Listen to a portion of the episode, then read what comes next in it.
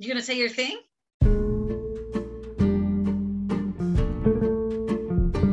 Welcome to the golden age of media.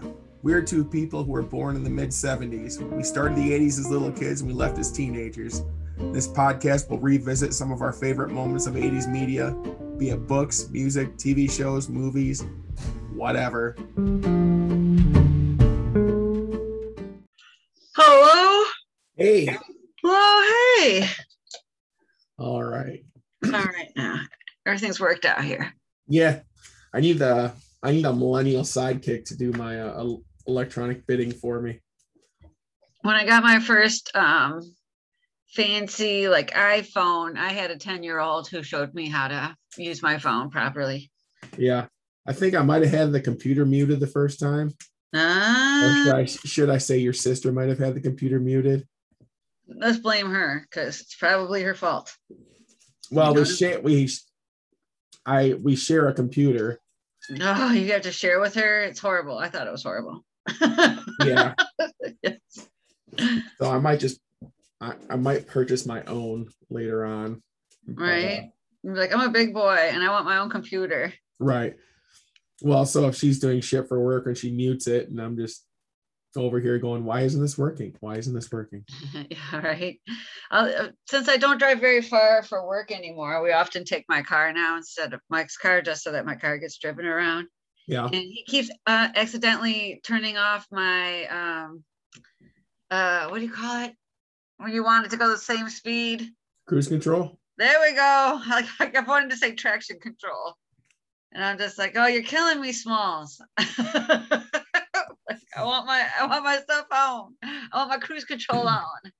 So when me and your sister alternate driving, she'll have the car hot as shit and I'll have it cold. So right. I get in and I'm fucking dying because the heat's turned up and the heated seats are turned on. And yeah, I'm no, like, yeah, they'll say, no, we don't fuck with that in my car. Nothing, nothing. It's just that he accidentally hits the button that turns the cruise control on and off on the steering wheel.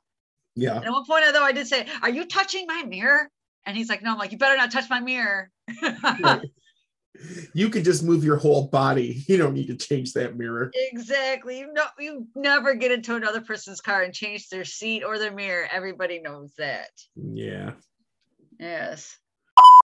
So are we ready to get down to business? Yep, I'm ready to get down to business. On business.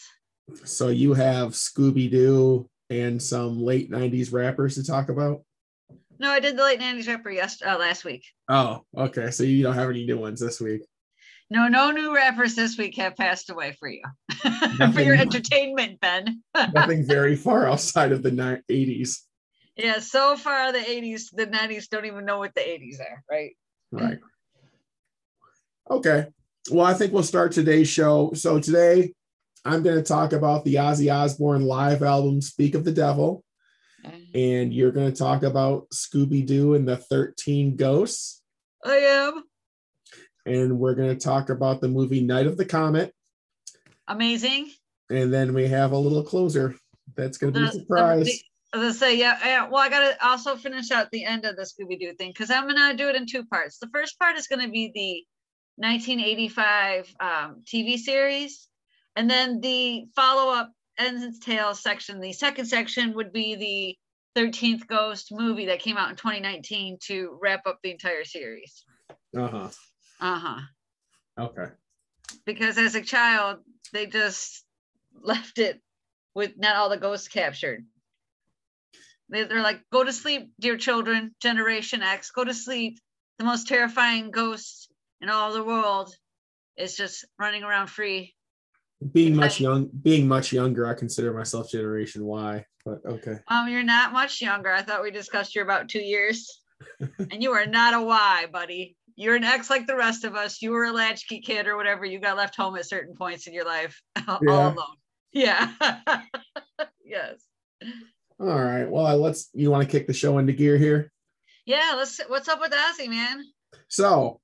Ozzy Osbourne. Ozzy Osbourne was the vocalist and founding member of Black Sabbath, but he was fired from the band in nineteen seventy-nine. Wait, you said he was a founding member? Yeah. And he got fired? Yep. Those are some dick moves. All right. Well, this, you know, when they all the things you've ever heard about Ozzy, like the crazy shit, or most of the crazy shit, like the pissing on the Alamo and biting off the bats' heads and all that shit. Yeah. This is, that's all late seventies, early eighties. This, so they fired Ozzy when he was basically a fucking mess. Okay. So I get it now. All right. I mean, you know, relationships are work, and maybe Black Sabbath should have thought of that before they got involved with Ozzy. You maybe looked at him and be like, any relationship with that dude's going to be a lot of fucking work. He can barely speak. He once snorted a line of ants or something. Like, according yeah. to the Motley Crue movie, he did.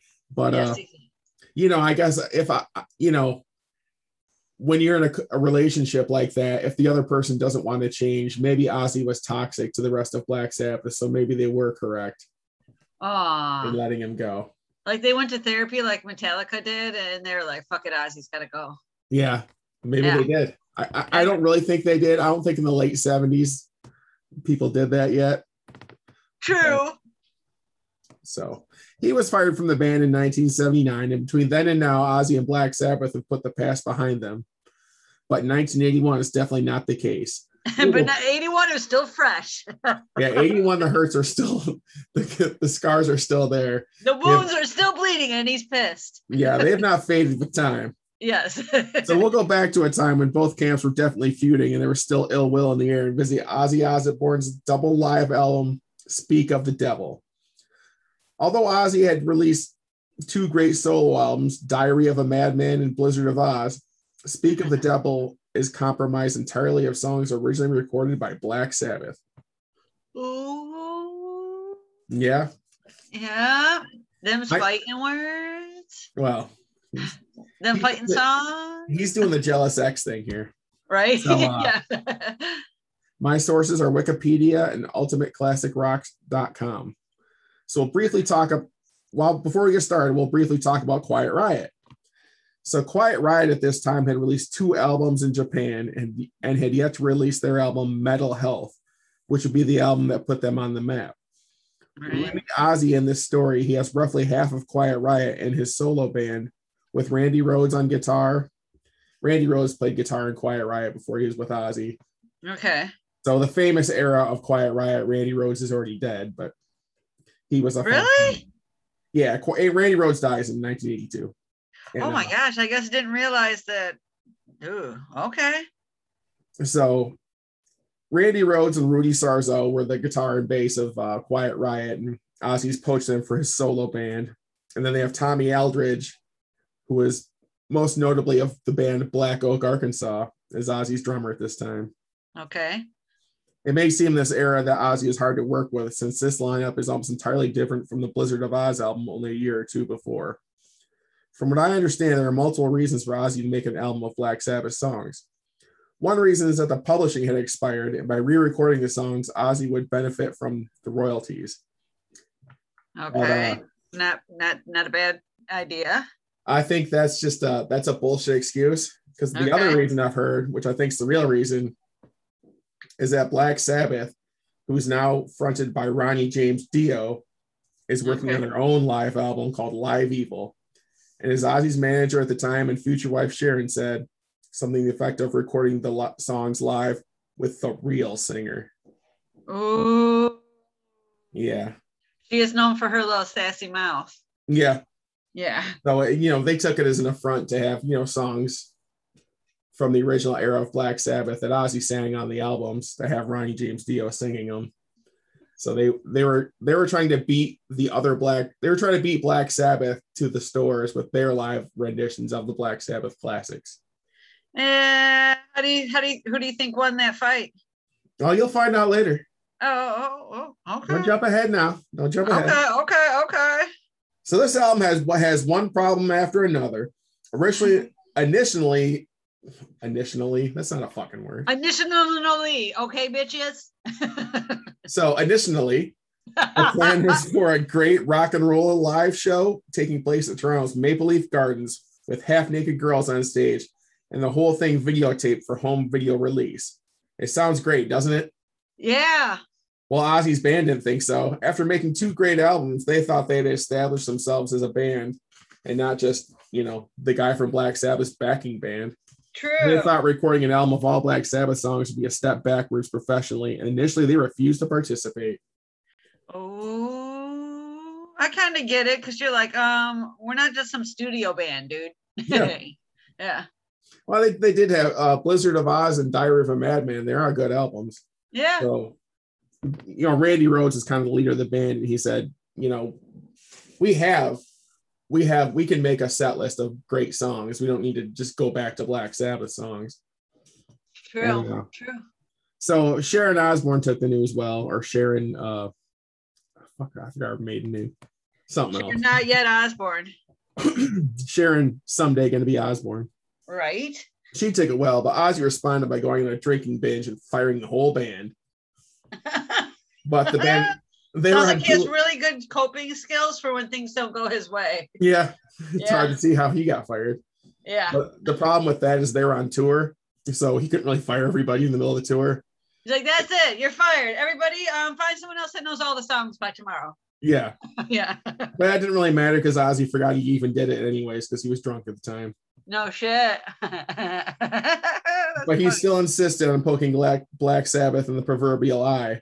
So he kept pressing on Randy Rhodes to do the album, which he finally begrudgingly agreed to. But he let the Osbournes know that upon fulfilling his contractual obligations, he would be leaving the band. We'll never know if Ozzy and Randy would have made up because Randy died in a plane crash in March of nineteen eighty-two. And this tragedy was a, yet another setback for a live album as well as Ozzy personally. Uh. So that's why he not, I don't, um, the album Metal Health by Quiet Riot, the one, bang your head. Yeah. Metal Health will drive you crazy. That comes out in nineteen eighty-three. So Randy oh. Rhodes is, he was still in Ozzy's band and he died. So. And then he died. Oh, that's a bummer, dude. So Randy was replaced by a guy named Bernie Torme for a couple of months in nineteen eighty-two. And in the, uh, we'll call it the Ozzy Osbourne Uninspired Hearts Club Band, because Bernie Torme is then replaced by Brad Gillis a couple months later. Brad will not see New Year's Eve nineteen eighty-two as a member of the band, because according to Wikipedia, he will be replaced by Jake E. Lee as the fourth guitarist of nineteen eighty-two. But what Brad does manage in his brief tenure is to record our ill-fated album, Speak of the Devil. Bum, bum, bum, bum. In September of nineteen eighty-two, the newly formed backup band started rehearsing the songs for the album, with the exception of Paranoid, Children of the Grave, and Iron Man, as there were already versions recorded with Randy Rhodes on guitar, which were planned to be used on the album. So they would play them for the fans at the shows, but they wouldn't be recorded again. Okay. Morale was low as the band was still dealing with Randy's death, and they were pushed to record a live album they didn't want to do. But yeah. Ozzy was Ozzy was nowhere to be found and did not show up for the rehearsals. The album was recorded at two shows in New York City on the twenty-sixth and twenty-seventh of September nineteen eighty-two, and a decision was made to record a set with no audience in case there was any issues with the recording of the shows, that they would have material to fall back on. Are you kidding me? Yeah, well, you know, in case the tape got fucked up or someone kicks over the microphone or whatever. I get it. Or so you're going to hear one dude yelling really close to the mic or something. Yeah. Yeah, so they have a whole set of songs that's not fucked up yet. Okay. But Ozzy, who hadn't rehearsed with the band, showed up on the first day of the first show for the sound check and could not re- could not remember the lyrics to the songs. Jesus, put the coke down, dude. Jesus. Yeah, well, he had, like I said, he hadn't even shown up for any of the rehearsals they had done in the days leading up to the shows. He sounds like an awesome coworker. He's that one dude you're like, who am I working with today? Ozzy? Oh, fuck. It's kind of funny now that, uh, you know, Ozzy's such a well-known household name, but he was really hovering around has the has-been status here in nineteen eighty-two. Right. Because he was most he was mostly just known as the guy the guy who used to be in Black Sabbath at this point. Just forty short years ago, he was about to be a has-been. Yeah. Yeah. So Ozzy, having shaved his head while drunk, took to the stage bald, wearing sweatpants. Having forgotten many of the lyrics, he had a folding chair with a desk lamp on the center of the stage, holding a notebook of handwritten Black Sabbath lyrics that he read from while performing. Oh, but that was awesome. Yeah. You are the, gonna be the demon. Yeah. I don't know if I poisoned my opinion by learning the facts of this album before I listened to the album, before I listened to it. Okay. It sounds it sounds professionally played by competent musicians hired for a job, but it doesn't sound passionately played by musicians okay. enjoying their work. Okay. If you know what I mean. Like I they don't do mean. it bad. And like I don't know if like I don't know if I just think that because I already I read all this before we re- re-listened to the album. Okay. So like it's played good and everything, but it's not, it just doesn't have like a vibe like they're really into it. Oh yeah. This is no um oh what was his name? The guy that did the song about towing the line, Rocky Burnett. Yeah. You know how enthusiastic they were, his band? This is the opposite of that. Right. Those this people is, were one thousand percent in. They say if you love what you do, you'd never work a day in their in your life. But These this people band were working is, hard, huh? Yeah, this band is definitely working. So they work hard for the money. Yeah, go ahead. After the recording, a decision was made to shelve the tracks with Randy Rhodes because they thought it was too soon after his death, and they decided to use versions of the those songs I mentioned before that weren't supposed to be recorded. Yeah, and they recorded them anyway. Ah. So Rudy Sarzo was shocked because he had let loose on Iron Man, Children of the Grave, and Paranoid because they had only rehearsed them a few times. They weren't supposed to be part of the album anyway. Oh, and, fuck. and he was all pissed off at his, at his sloppy playing. Oh, I bet. He was like, man, I was just fucking around. I would have actually right. tried had I known. yeah. Uh, and then some of the tra- some of the tracks from the uh, unattended set, the you know the one I was talking about before with no audience, uh-huh. those end up being part of the album with uh, fake audience noises dubbed in. Like cheering and shit? Yeah. That's weak as hell, but go yeah. on. Yeah. so... And then, so the shows are twenty, the twenty-sixth and twenty-seventh of September, nineteen eighty-two. And ah. on September, September twenty-eighth, the day after the show, the whole band flies back without Ozzy Osbourne to Los Angeles. Brad Gillis plays the guys a demo for his, the debut album of his other band, Night Ranger.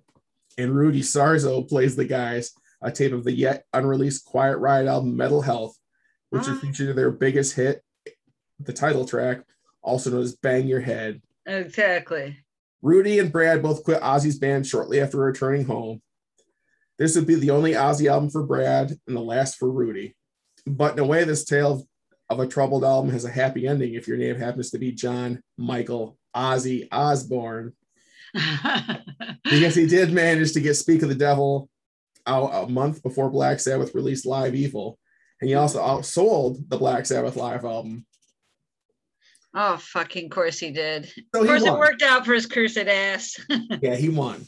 So he despite won. having to start over with another backing band a year later to record the next album, Bark at the Moon, the self-proclaimed Prince of Darkness came out on top.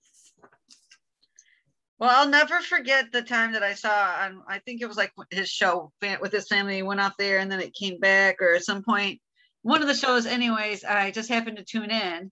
And they're showing him what the show's going to look like that night. And you see all these bubbles flying. He's like, oh, but yeah. bubbles? I can't have any bubbles. And Sharon's like, why not? He's like, I'm the Prince of fucking Darkness. yeah, I remember that. Yeah. I didn't really watch the show, but I saw that one. Yeah, yeah, right. I just happened to see that one too. So Ozzy won. And uh, Ozzy won. Yeah. You know, I, on the, uh, the, the silver lining to this black cloud is that this album had been a total clusterfuck. Brad might have never left Ozzy's band, and Night Ranger would have never recorded Sister Christian. Oh, the time has come. And, you know, that scene in Boogie Nights with Sister Christian. Yeah. With the buildup and the tension in the room. Uh-huh. I mean, they would have had, they would have had to use a completely different song if Sister Christian True. didn't exist. See? It's like a butterfly. It all to happen so that it could come together. Yeah, it's the butterfly effect. Exactly. If Ozzy would have been a drunken mess and kind of a fucking madman, Brad Gillis might have been like, I'm going to keep playing with Ozzy, you know? And see? And then who knows what would have happened with his career? Yeah. We don't. We don't see no. into the future.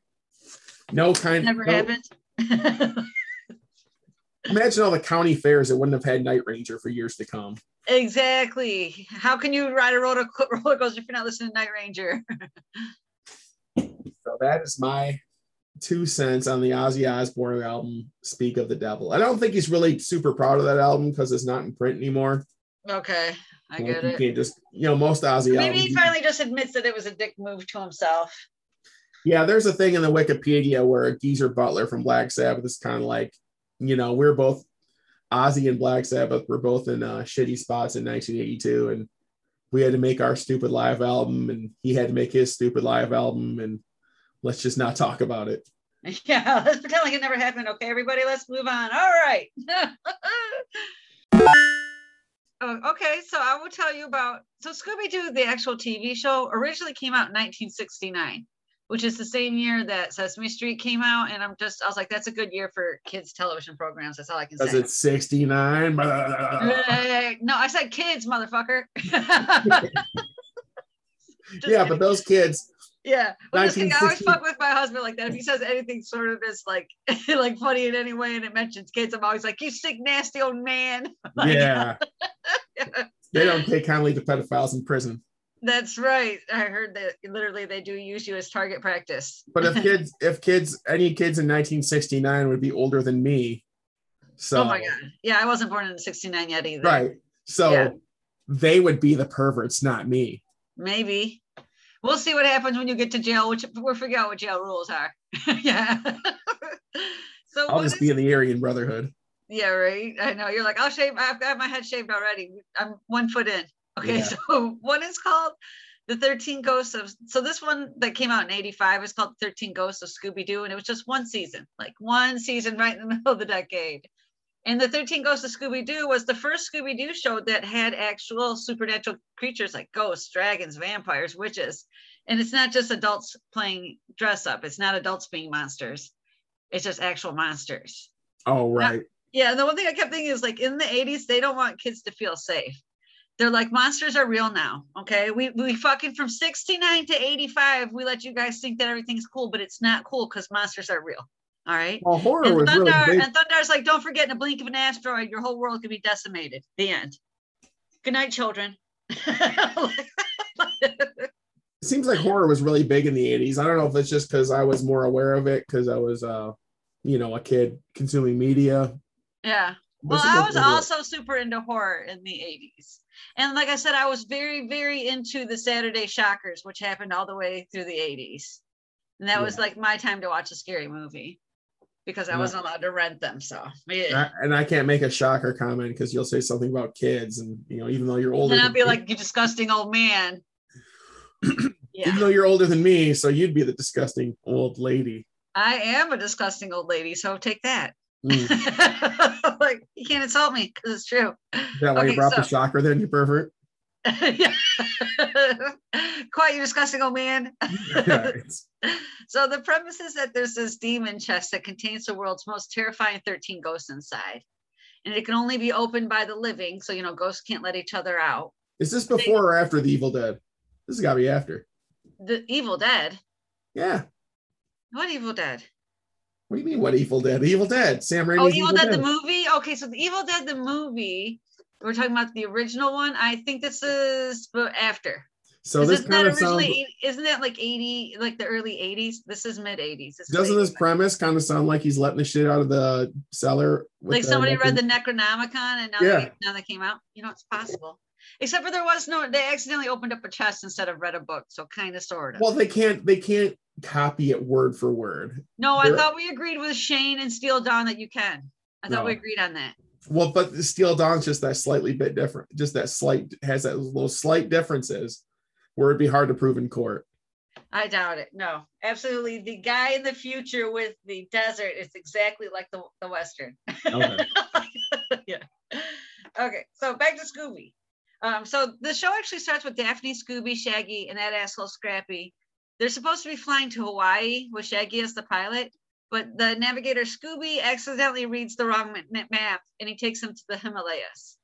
Now, due to ghost magic, the plane starts to go down, all right? Yeah. Shaggy and Scooby, they accidentally blow up this giant rubber duck that the plane is like pulling as it slowly descends. And Daphne's now in the pilot seat and the two guys, Shaggy and Scooby, are in the back with the duck and they accidentally scoop up what looks to be an eight-year-old. He's a con artist, and his name is Flim Flam. And Flim Flam introduces everybody to Vincent Van Gogh, who ends up assisting them with his magic, okay? Now, there's two characters in this T V show that I will not bring up again because, I mean, they're in every episode, but I don't think they're necessary. There's these two dumb ghosts called Weird and Bogle. Yeah. And they're they're on the side of the imprisoned ghosts, and they often do comic relief. They're actually the ones that take the plane down. So they do some shit, but I just feel like they're unnecessary. I think they're to show kids like ghosts are scary, but here are two that aren't too scary, kids, because we're trying not to actually kill you with stress, just freak you out a little, you know? Right. So Vincent tells the kids that the town folks oh, are basically like these ghosts. These ghosts are like Casper. They're not trying to break out of that basement singing, in uh, screaming "Dead by Dawn, Dead by yeah, Dawn." Yeah, right. They're not going to scream "Dead by Dawn," and you could probably take them in a fight, but they're still ghosts. You know what I mean? Yeah. But like, here's one you could take in a fight. Is basically what they're saying. Okay. So they um they find out that the town folk are actually werewolves, and they change when the sun goes down. So Vincent tells him, like, you should leave. His name is Vincent Van Gool. He's played by Vincent Price. So when they go to their plane, they're tricked into the opening demon chest, and that's when they accidentally release the thirteen ghosts. Yeah.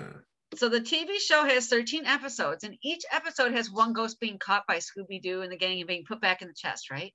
Yeah. But because the first episode shows how the ghosts came to be released, the show ended with twelve of the thirteen ghosts being captured. And the, the the last episode, it just is like a regular episode. They make a little Scooby-Doo joke, and that's it. So there's no second season. There's no follow-up because they wanted eighties kids to know, like, the worst ghost ever is still out there, children. Good night. Yeah. So they do fix this in twenty nineteen. They do a follow-up movie, and it's called Scooby-Doo and the Curse of the thirteenth Ghost, and I'll go over that later. Okay. So I'm just going to give you, like, an example episode from the T V show. So All episode right. eight is... Um, called When You Witch Upon a Star. Yeah. And I was like, uh-huh, that's cute. It has no witches, it has no stars, but somebody's like, here's a cute name, and another one's like, put it on this episode. It's like Halloween, Halloween uh, part three has no Michael Myers. See, exactly. I, I, I honestly own that one and love Halloween three. Yeah. And I, and I feel like people are too mean to it, all right? Yeah. The Silver Shamrock can be scary. Right. Okay, right? it, so, probably should just, it probably... should have yeah. been called Halloween. Okay, so he did. Okay, John Carpenter did say he was trying to make an antholo- anthology, but people yeah. just shat upon number three so hard that he couldn't do it. And he had to go back to just making Halloween, Halloween movies. Yeah, because they had fucking people have no imagination. Exactly. Thank you. All right, so for Scooby-Doo, this episode shows up with this gang going after the seventh ghost, and her she's a witch named Marcella. Mm-hmm. And Vincent's magic picks up on a trio of female witches that look and act like the Three Stooges. Like, literally, one goes, yuck, yuck, yuck, when she's laughing, like, yuck, yuck, yuck, or whatever, how the fucking Curly does it, all right? You know yeah. what I'm talking about? Yeah. So I was just thinking, you know, in the eighties, they were like, you know what's going to really bring the kids in? The Three Stooges from the sixties, because that's yeah. going to be something they can really reference. sixties? I think they're even older than that. You think I it's think... something You think it's something they thought the parents would enjoy? Okay, but I was about to say, though, full full disclosure, if I, um, you know, was going to be treated by my dad to T V, the three things he would let me stay up late and watch with him, we'd stay up and watch T V late together, were the Three Stooges, Benny Hill, and martial arts films. Benny Hill? Yes. Dude, I got none of the jokes until one day as an adult, I'm watching and I'm like, the fuck? I had no G D idea as a kid. I was dumb. What can I say? But yeah. So I'm like, I got all the Three Stooges things, but I just thought, oh, you could tell that adults are making a cartoon. That's all I can say. Yeah. So they're watching on Vincent's crystal ball. Marcella, that witch, pulls up on the three witch stooges, and she provides them this black book of spells. And she's like, look, this is going to make you powerful. All I want in this exchange is for you guys to do like number spell thirteen at Stonehenge tonight at midnight. And the Three Stooges, witches, are all in, right? Hmm.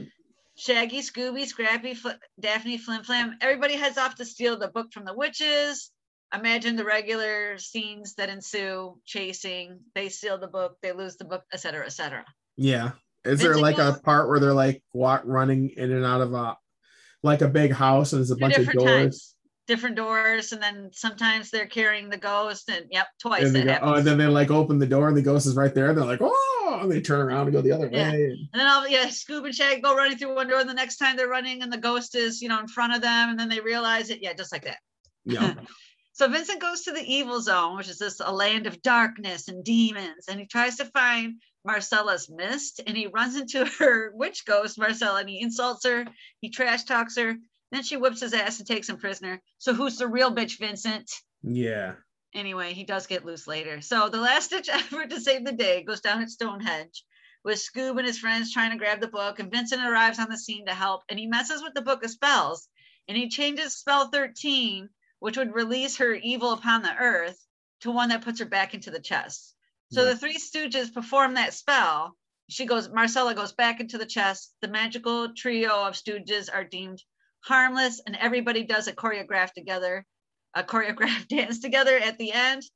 Boom, nineteen eighties, the end. Great. Yep. Yeah.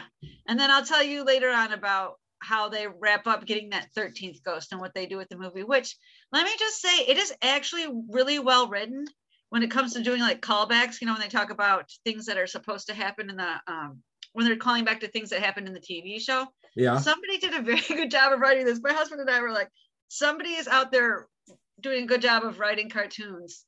It's amazing. They did a very good job of calling stuff back from the beginning. So you're saying the continuity works, like they... It really does. It really, really does. And I'll, I'll tell you. I'll tell you when I tell you the second part. But first, isn't there something you want to tell me? Well, actually, we can talk about it together because I also enjoy Night of the Comet. Okay, I guess we'll talk about nineteen eighty-four's Night of the Comet. Yes, and then I'll I'll follow it up with the, the two thousand nineteen Scooby-Doo Curse of the thirteenth Ghost. All right. Okay, talk to me. Night of the Comet. nineteen eighty-four's yeah. Night of the Comet. So, my main sources were Wikipedia and I M D B. Oh, and I should then, say my two main sources are my D V D collections. Yeah, well, I, yeah. and I also watched the movie. Yes.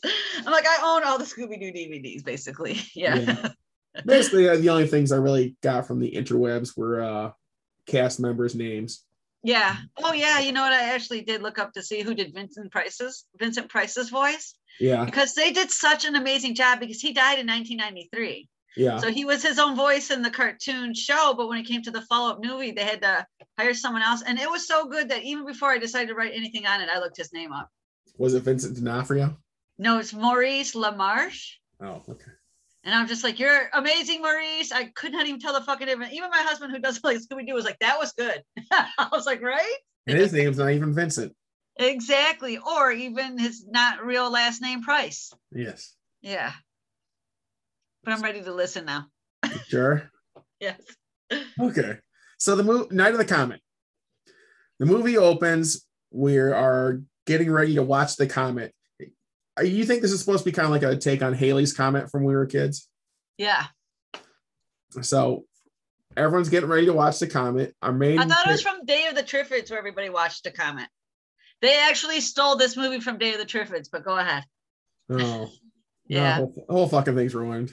Oh, fucking comets. People watching comets. That's how both movies start. That's all I'm saying. But, but I was saying that Halley's Comet was like a, a, a timely... True, because that happened when we were kids and it's never coming back till we're dead again. It was a pop culture phenomenon in the eighties. True. And it comes yeah. back every seventy years. So uh, yeah. if you're in my family, you're not going to be around to watch it twice, let's just say. I guess theoretically I might be able to make it to the second time. But you could probably.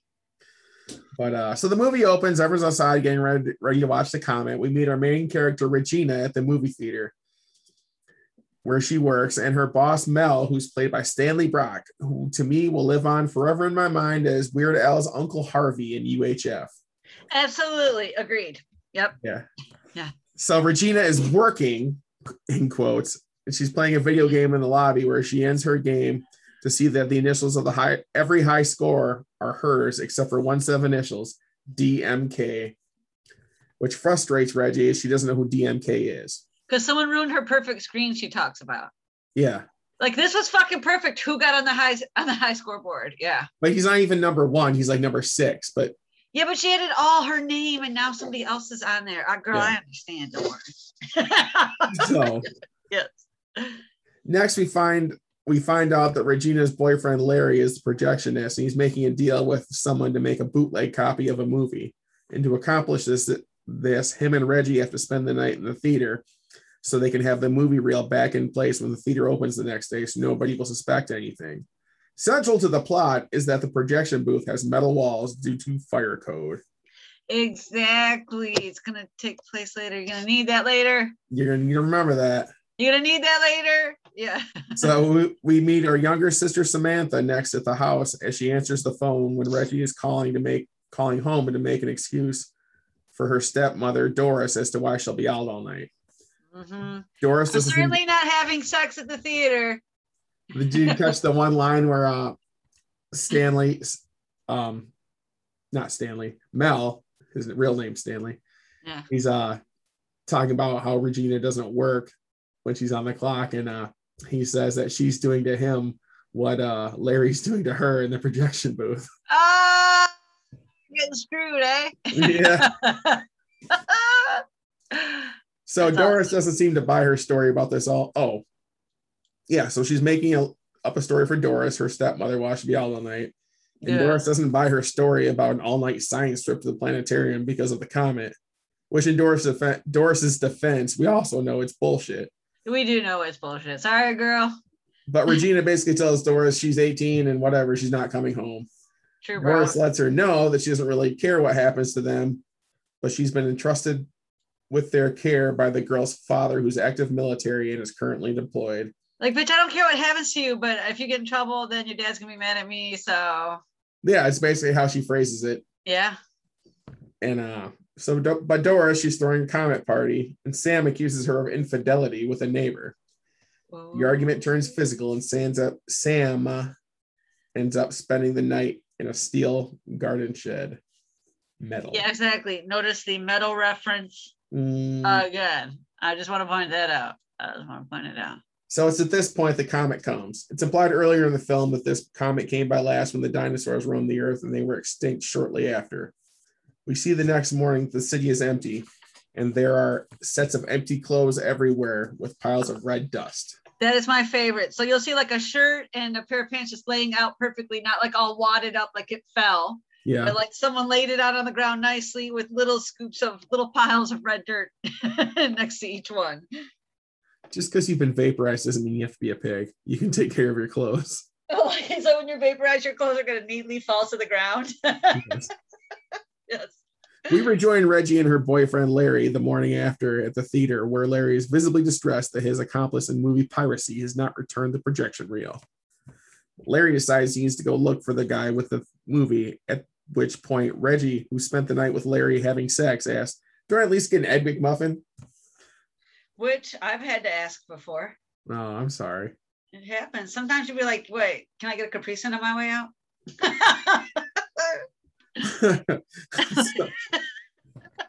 Listen, as long as you don't wake the kids up.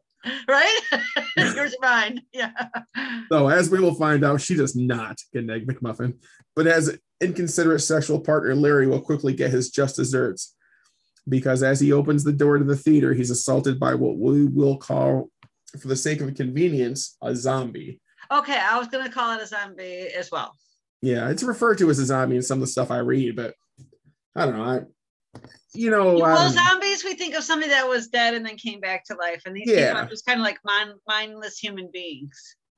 So the people who are get full exposure to the comet, they just turn to dust, but people with partial exposure turn into kind of crazy, angry mutant type zombies in a proto twenty-eight Days Later sense. True. The zombie bashes Larry with a huge pipe wrench, killing him. Mm-hmm. So Regina, we find her again. She's in the lobby playing the video game, trying to get rid of D M K's score, and is unaware of Larry's fate and goes outside and accidentally locks herself out of the theater. It's when we encounter Larry's killer that we see her able to take care of herself as she kicks the zombie's ass and gets away on Larry's motorcycle. That's right. So it's noted in the Wikipedia article that she's the inspiration for the creation of Buffy Summers of Buffy the Vampire Slayer. Really? Yeah. I couldn't find any evidence of that per se, but it does seem that Regina and her, also Sam. Yeah. Um, they were kind of like what Joss Whedon envisioned for Buffy, in that they were women who kick ass in a horror or a sci-fi movie. They aren't just pretty victims. Yeah. You know what? You're right, because they do whoop some ass in this movie. So it's it's implied in the story that their military father taught them to shoot guns and take care of themselves. Aha. Uh-huh. But since this movie was released in nineteen eighty-four, they are significantly ahead of Buffy Summers. True. But I couldn't find anything from I I couldn't find anything where Joss Whedon said like, oh, Regina and Sam from Night of the Comet. Yeah, it really gave me inspiration for Buffy. I get it. But they did do it first, so. True. But anyway, back to the story. Back to it. Regina is riding a motorcycle through the empty city streets on her way home to check on Sam. Upon arriving, she finds Sam's alive and well. Tool shed. Tool shed. But oblivious to the situation. Yeah. Reggie kind of gets in the shed. No big deal. I sometimes I sleep in the shed too. But uh, you know, because you know, Sammy's she's wanting to she wants to go to cheerleading practice, and she's trying to get people on the phone, and yeah. But uh, You're like anyway. You don't understand. There's clothes out there with red dust all around them. Yeah, she's like everybody's gone. Yes. So Regina gets her up to speed, and they and then they decide to go to the radio station because they think there must be someone on the air since there's a D J on the radio. Yes. But when they arrive at the station, they find out it's the D J. It's just a pre-recorded tape playing on its own. Dun, dun, dun, dun. But they do need to meet another survivor, Hector, who spent With the night. Eric his... Estrada, isn't it? No, it's not Eric Estrada. No, wait, he's in that, but he's played in something else. Actually, Mike and I were just talking about that the other day. Why am um, I forgetting his name? He's in his something name... else. What? He's in something else. Robert oh. Beltran is his name. Okay. And he is in Star Trek Voyager. There we go. He's a red suit. Okay. Sorry. Thank you. I don't know why I said Eric Estrada. Please excuse me. I don't think all Latinx people. Because just because Eric Estrada is a lot older and looks nothing like him. No, because like, just because Eric Estrada is um, from like the same era and has the same split down the middle hair. Okay, that, that's back in though with your um, hair. Oh, that, down the middle, but feathered of, back. Feathered back is still the old school, not new school. But your hair parted down the middle is new. Back in again. It feels like uh, every teenager in a movie from like nineteen seventy-five to eighty-five, either they have that haircut or they have the kind of like longer, shaggy, bullish cut kind of thing. Not not necessarily a bowl cut, but well, not quite the Justin Bieber long, but the bowl cut that. Like ends right where you don't have to whip your head to the side to see. Yeah, kind of like that. Yeah. So anyway, Hector. Yeah, sorry. Hector spent the night in his truck. His truck's metal. Mm, there you go. There we go. And uh, Hector spent the night with a girl. The girl ran away and she got torn apart by zombies. Blah, blah, blah. Yeah, but nice Hector, excuse. Yeah, right. You didn't please well, her. And when she started to say shit, you threw her outside with the zombies. It's okay. Yeah. Hector has a small handgun, which prompts Regina to make the somewhat racist comment that it's good for, quote, date night in the barrio, but they need more firepower. I'm so sorry. The, the, the eighties were a racist different time. They were just less sensitive. I don't know. I don't know if it's, I guess it's racist, but I don't think it's uh, mean racist. Oh, oh, it's the nice kind. It kind of is, though, if you think about it. The nice kind. Well, there's like the sort of accidental racist comments, and there's the mean one, and this really does does kind of border on mean one if you think about it. But well, actually, somebody recently said something that um that I did not know might be racist. Said something what I would refer to as nice racism, but they said something like, "Of course, that young black man was um like very polite. That's how they were raised." I'm yeah. Just like, oh god. Oh god. Yeah. Yes. Anywho. Anywho. They spend the night at the station. Hector decides, decides the next day that he's going to go home and check on his family, but he says they'll be back. Sure. So while they're there, Sam takes over the radio station because she can, and eventually they they actually get a call from a group of scientists out in the desert. The plot thickens. Dun, dun, dun, dun. Heather gets home and unfortunately, his family is gone, but he encounters a mutated child. He gets away from the zombie kid, but Hector, being a nice guy, just can't bring himself to shoot him. Aww. While the girls are temporarily on their own, Sam is upset because, for two reasons, she's still in her cheerleading outfit, and then her older sister, again, there's a little part where, you know, Sam's upset because Regina seems to get all the guys.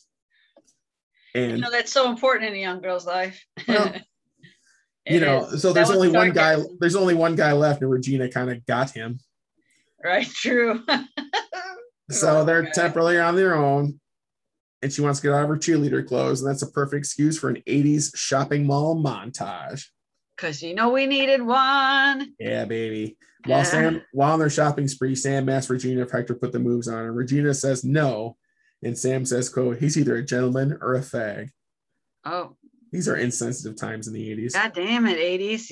You, you smell wrong. Like, but we're not alone in the mall either. Of course not. There's a group of, quote, stock boys led by Willie. And they're starting to mutate a little bit and get vicious and mean. Uh-huh. But one of the highlights for me is that we get a line, the one blonde stock boy that Willie ends up shooting. Okay. You know, because he can't let, he can't have one of his people taken prisoners. And right. uh, who some people may recognize as, uh, he plays Jack Diddley in the Penep- Penelope Spheeris punk rock B movie, Suburbia. I don't think I know that one. No. Well, you no. should check it out.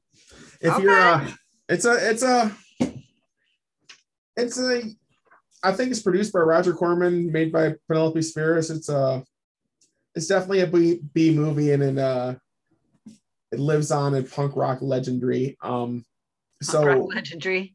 Chris Peterson, he's one of the main characters in the movie. He was an actual, you know, punk rocker, and he was playing in bands at the time. And Flea, uh, I think Flea's not even in the Red Hot Chili Peppers yet when they make that movie, but he's in no the movie shit. too. I didn't know that.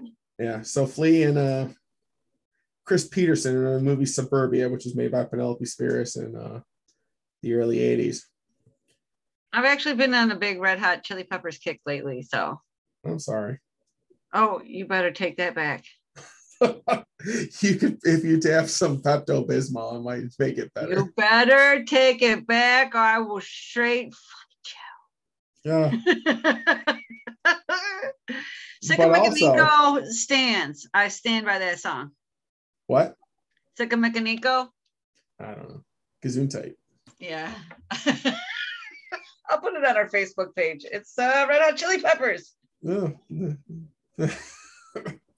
Anyway, you swear to God. Yeah, go ahead. on the, on the, also on the subject of punk rock movies, one of the other so- stock boys is uh, Dick Rude, who had a part in the Emilio Estevez punk rock B movie sci-fi classic Repo Man. I do know Repo Man. Do you know the one part where uh, the guy, he's like the uh, he's one of he's one of his friends, and he uh he gets killed robbing a store or something. He's like, I blame society.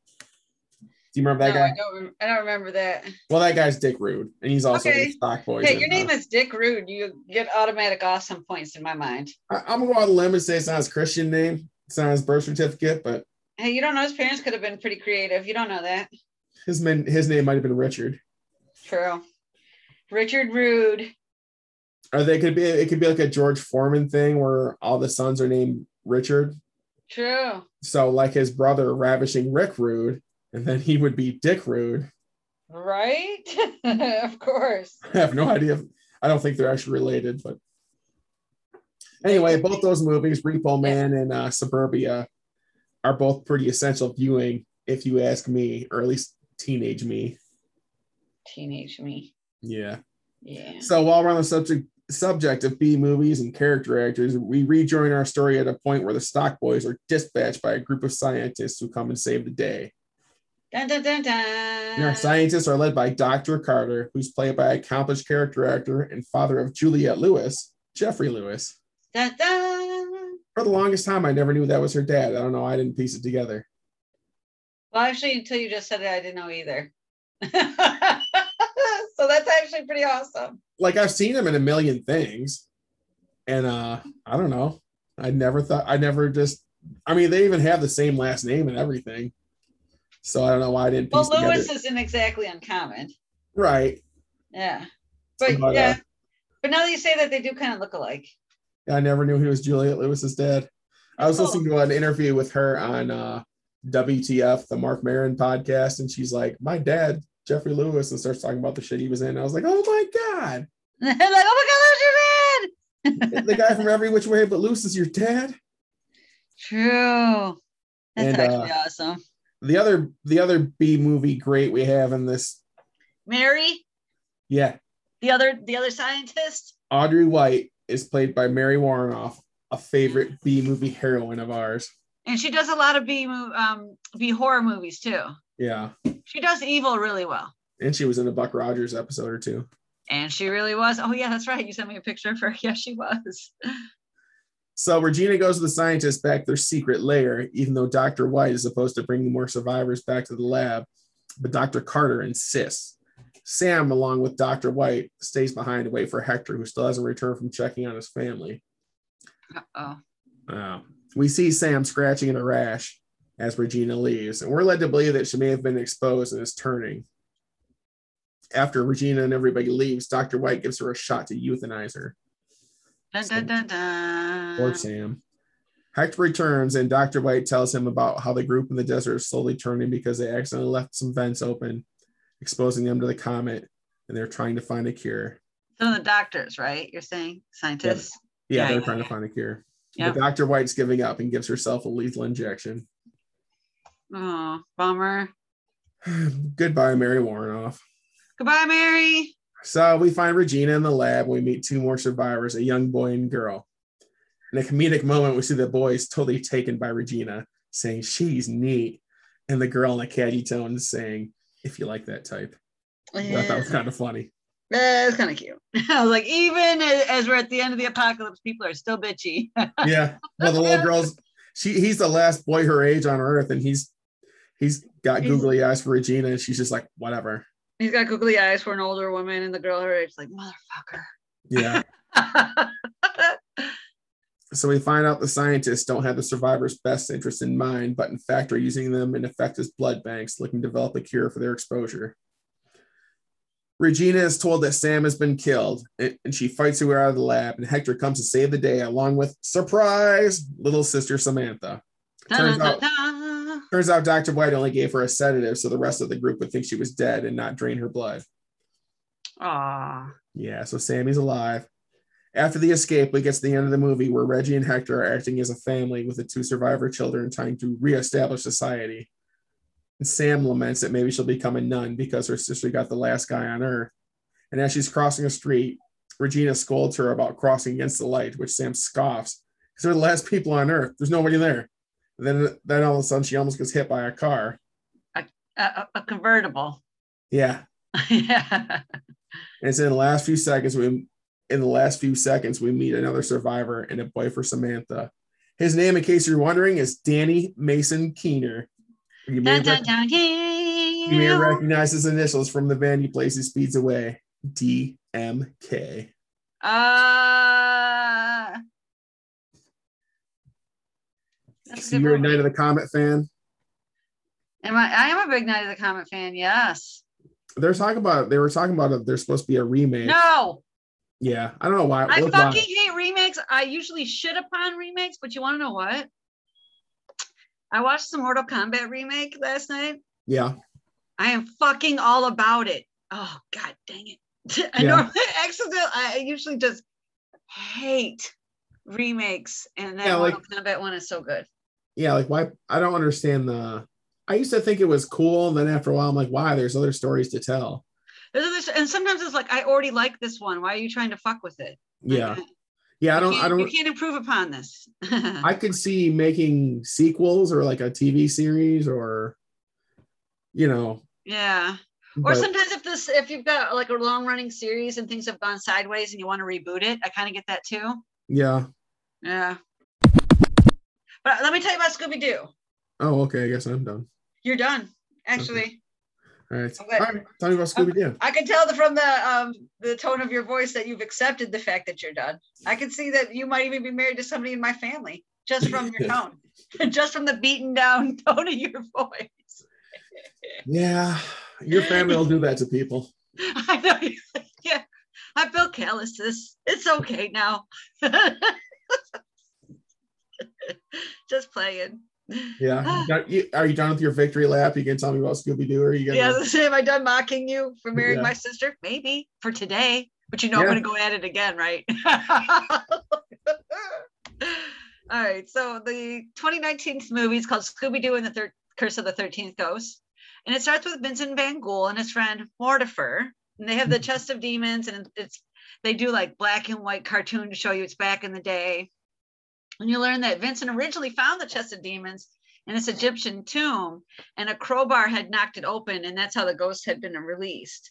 Now, Vincent and Mortifer caught the thirteen, including the last ghost, which we're now seeing for the first time, which is a horrifying winged and horned ghost a la Satan. You know what I mean? Yeah. Looks like Satan in ghost form. So you're saying he's he, this is the biggest this is the biggest ghost. Yeah, he's considered the most terrifying ghost, and he's the one that's currently out that they didn't capture. But this is him. This is them showing um, him being captured the first time the chest gets open, because the chest gets open when they first grab the chest. It gets knocked open by a crowbar, and then it gets opened again in the eighties by Scooby-Doo and the gang, right? So, so this is them showing us back in the day how it op- got opened the first time. Wait, how did it open the first time? A crowbar knocked it open.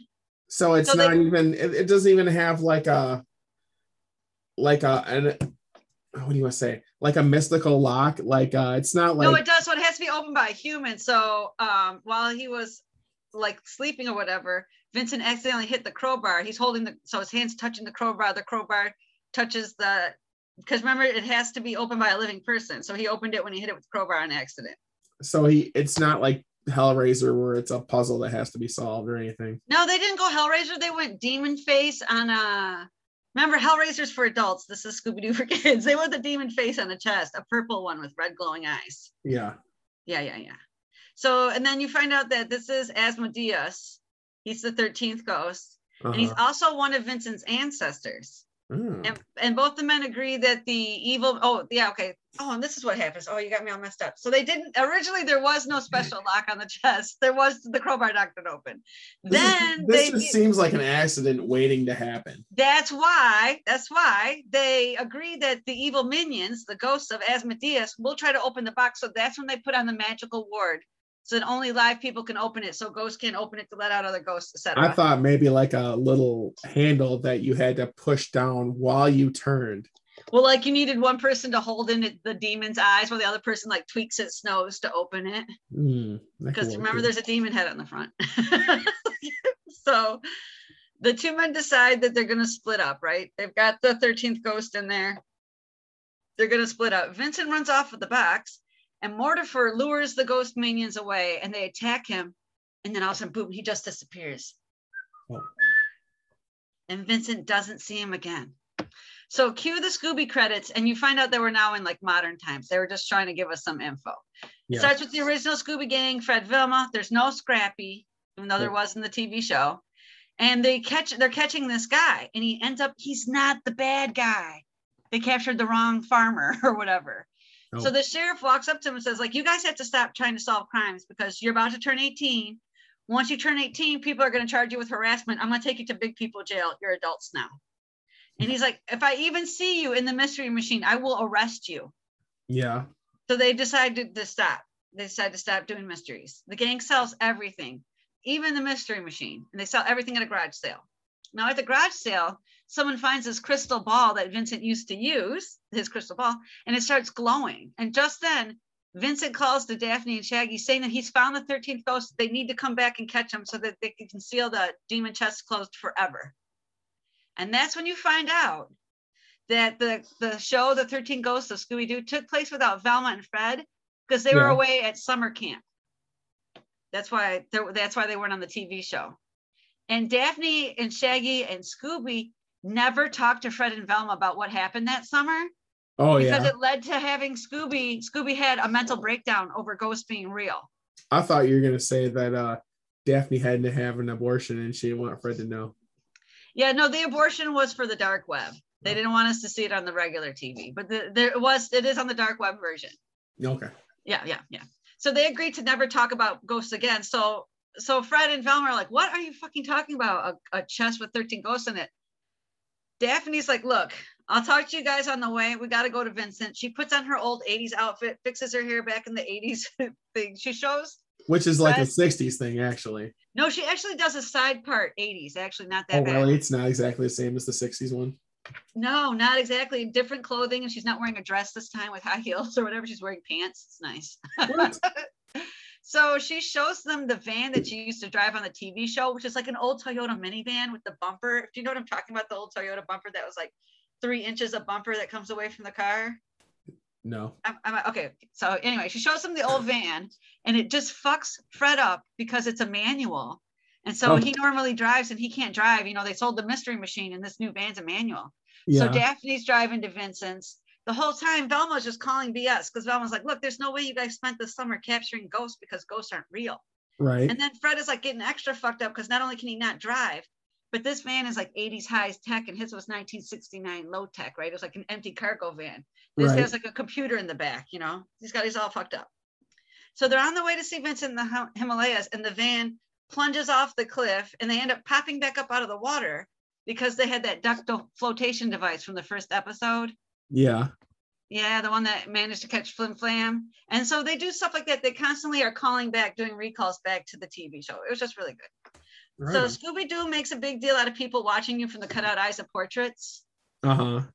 Which has never happened to me as an adult, but every now and then I have gone somewhere where there's like a hole in the wall and I like to put like toilet paper in the hole or whatever.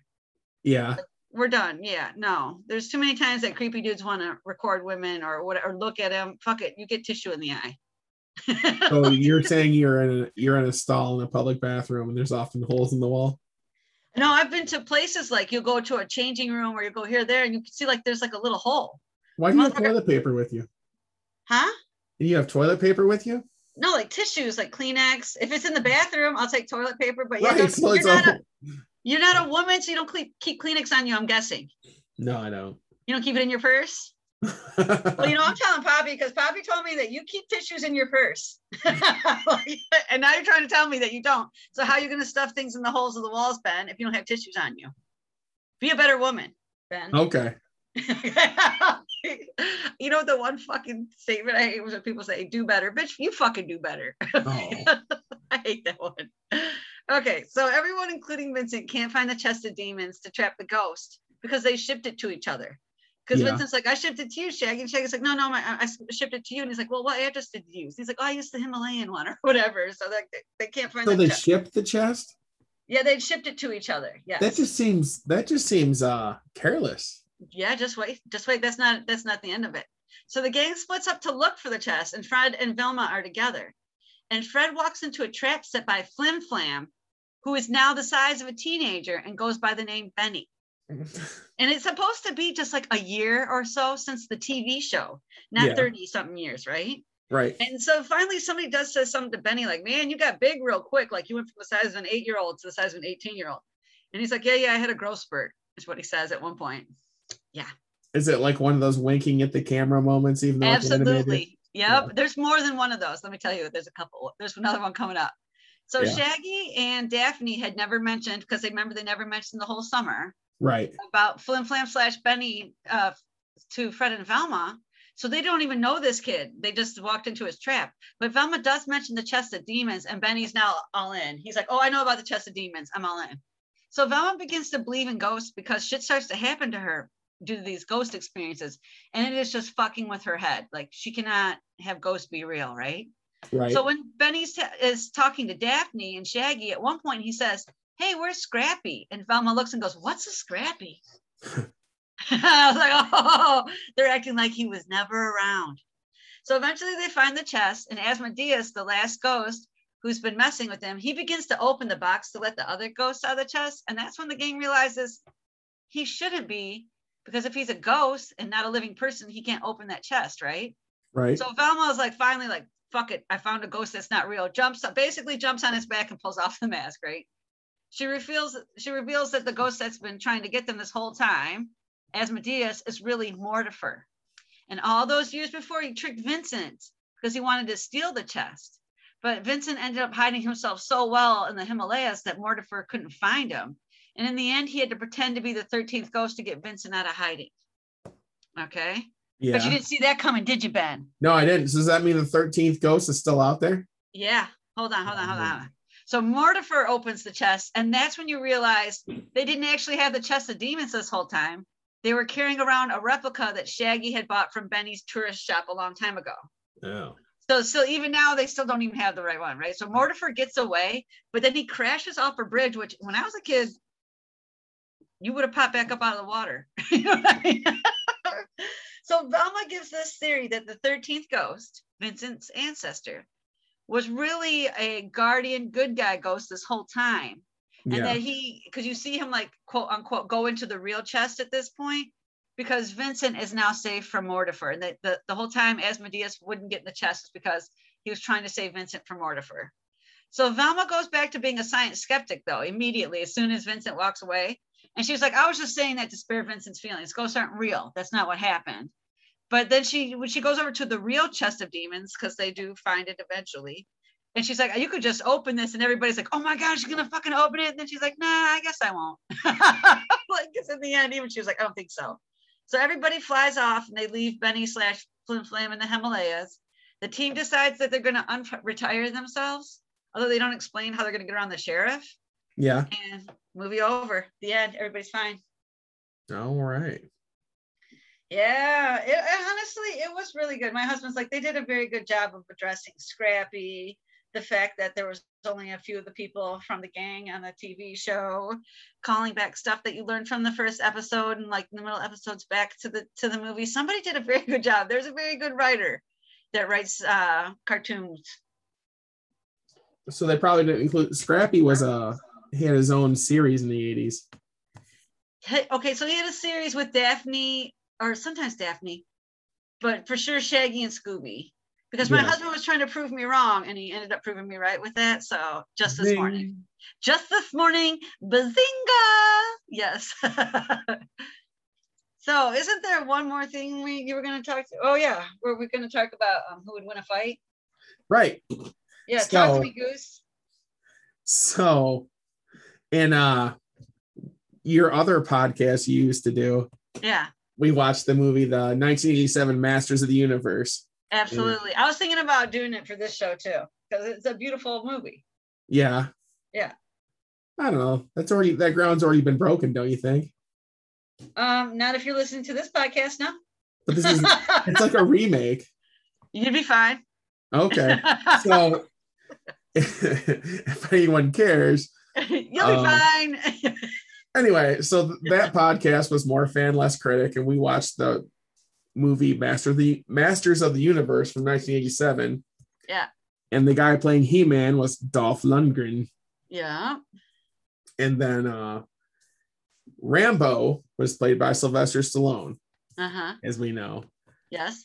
So you could say he played Judge Dredd in a movie. Well, because that's I feel, a comic book hero. It's not. It's not one of his more famous characters. How about Demolition Man? Hmm. That's uh, no. That's only like one movie. Rocky. Oh, okay. No, because that's that's them are referencing the actual movie. Yeah. Oh well. All right. Go on. All right. So, All right. we do you want to know who would win between a, in a fight between He-Man and Rambo? Yes. Well, you already know, actually. I actually knew before that because I had read that. I had read about that before. Yeah. Yeah. He's like, hit me as hard as you can because we want to make this look real. And then Dolph was like, okay, bro. Yeah. So according to this list of movie accidents on Wikipedia, the answer is He-Man. He-Man win between a in a fight between Rambo and He-Man, or He-Man and Rocky, I guess you could say, or He-Man and Judge Dredd. Yeah. Or He-Man and Stop My Mom Will Shoot guy. Which I think the, I just saw on Tubi the other day, and if I remember correctly, I may have seen that in the theater. Yeah. Yeah. There's a lot of good movies. There's a lot of good movies on Tubi, and I was I was watching uh, previews before we recorded today. Oh yeah. So, anyway. Yeah, I saw Stop My Mom Will Shoot, and I was like, talking to my husband, I'm like, I think I saw that in the fucking theater. I saw a lot of bad movies in the theater. Yeah, well, it's fun. It used to be fun to go to the movies. Maybe True. It will be. The theaters are supposed to reopen again, so we'll see. Well, I don't like going to movies anymore because movies are too fucking long. Yeah. Now, back when they were about an hour and a half to two hours, I could just live through the two hours. But now they're like three-hour odysseys. Bitch, I don't have that much concentration in me. I'm hungry. I'm tired. I want to go home. I don't want to be here all day. You have to go tinkle. Style this movie back. Like, Right. Well, with all the things streaming now, you should be doing pretty good then. Yeah. I just feel like if you go to a Marvel movie and it's three hours and ten minutes, and you come back out of the theater like the next day, Because you got like just... time to drive there, then you got to get in line, then you got to wait, then you got to get your seat, then you got to watch the previews, then you watch the movie, then you come home. It's been like a half a fucking day. It's true. But you know, what, you know how you get around that? How? Don't watch a Marvel movie. True, bro. But a lot of movies, though, are getting longer and longer. Have you noticed that? Yeah. Like, let's go back to the eighties standard. one forty-five is close. That's good. That's great. That is Well, plenty. You know, when I was looking at uh, movie, eighties movies on Tubi, um, uh-huh. a lot of them are right, up, right about that hour and a half mark, plus or minus. Yes. You know. Yes. And that's, I've talked several times, maybe not on this podcast, but I've talked several times where I feel like that is the perfect amount. Yeah. Yes, absolutely. Can, forty-five minutes to get into the middle, forty-five minutes to end. We're good. You know, realistically, you could sit down with a, with a drink and a snack. And if you go to the bathroom right before you start the movie, you that's should plenty be, of time. Yeah, it's, it's completely realistic to make it through the whole thing. You know, you, you, you don't finish your drink and snack so early that you just have mountains of time left afterwards. It's not an unreasonable amount of time to hold your pee, even at your even at your old age. See, and, uh, yeah, you you would know about old age. I'll get there. I'll get there someday, but in about eighteen months. So. Yeah. But back to okay, what we're. You know what I'm going to tell you next week. What's that? I'm going to tell you what the number one song of nineteen eighty-one was, because I know oh, how yeah. much you like to. I know how much you like to wait for me to tell you that kind of shit. Okay. Yeah. I'll. I'll be waiting with bated breath. And anyway. I think I've got a book to tell you about too. Oh yeah. Yeah, I just want to tell you that before I forgot. Cause yeah, I was like, I'm looking really movie heavy over here. Yeah. So, so I went in with book. Good job. Thank you. Thank you. Tell everyone. I will. Yeah. So anyway. Yeah. We're going to wind down the store. We're going to wind down the show here, but we'll just read you. I'm going to read you this little story from Wikipedia that when, uh, and this is how we know that He-Man could kick Rambo's ass. Oh, yeah. Because in nineteen eighty-five, in the list of movie accidents during Rocky four, demanding a sense of realism in the boxing match between Rocky Balboa and Ivan Drago, Sylvester Stallone and Dolph Lundgren agreed to legitimately spar with each other. But it ended up that Stallone was airlifted from Canada to Saint John's Hospital in Santa Monica, California, and placed on intensive care for eight days after Dolph Lundgren delivered a hard punch to his chest, causing his heart to swell and his blood pressure to exceed two hundred. Yeah, if I understand, he was like, come on, hit me really hard. We got to make this look good. Just and then yeah. He's like, bang! He's like, I think I'm a real boxer. And then the yeah. fucking heart punch. And he's like, oh, no, I'm not. No, I'm not. And I'm like a fucking, it's like, we need to make this look good. And he's like, boom, I hit you like a fucking train. And he's like, train it is. Train so, it is. I think the moral of the story for the kids out there is just to stay in your fucking lane. If you're an actor, you're an actor. You're not also a fighter. True. Yeah, don't get all crazy. That's uh, you know, um, I did study martial arts for a while, and my friend yeah. uh, Morris has spent. You literally... say that, but I've never seen you. I've never seen you break a cinder block. Uh, you know what? I stopped right before we got to cinder blocks. Is what happened. Then my friend Morris, um, he studied, he's he's literally something like a fourth degree black belt. I always, the joke I always say is like, he could kill you with a dirty thought, just look at you real hard, think, yeah. think an angry thought and you die. Yeah. But um, he said that he teaches like kickboxing cardio. And he says, you know, sometimes you'll see the students going at it. He's like, yeah, this is not martial arts. You don't really know how to kick. Okay. Right. This is kickboxing cardio. Someone would to take you down in a fight. You just be a bitch, basically. don't, don't let this cardio class make you think you could actually fight somebody. You're going to get beat up. I was just like, that's true. So, okay. Okay. Well, I will talk to you later, Ben. All right. We'll see you next week. We'll see you next week where you can hear what the number one song in nineteen eighty-one was. And just so you don't cry about it like you did last time, because I can't have that. I just want you to know it is a song I did roller skate to. Okay. I'm going to I'm gonna do the number one song from nineteen eighty-two just to fuck up your momentum. No, that's cool, because then I'm going to go into the nineties because I know how much you like that. Yeah. And then I'll, I'll do the number one song of nineteen ninety-six because it's not that far from the eighties. It's only not go to ninety-nine because it's still a ninety, so that's fine. And ninety's right next to eighty, so sounds great. All right, cool. I will talk to you later. Bye. Bye. All right. Like, stay quiet, Allie. Let him just keep going. Yeah.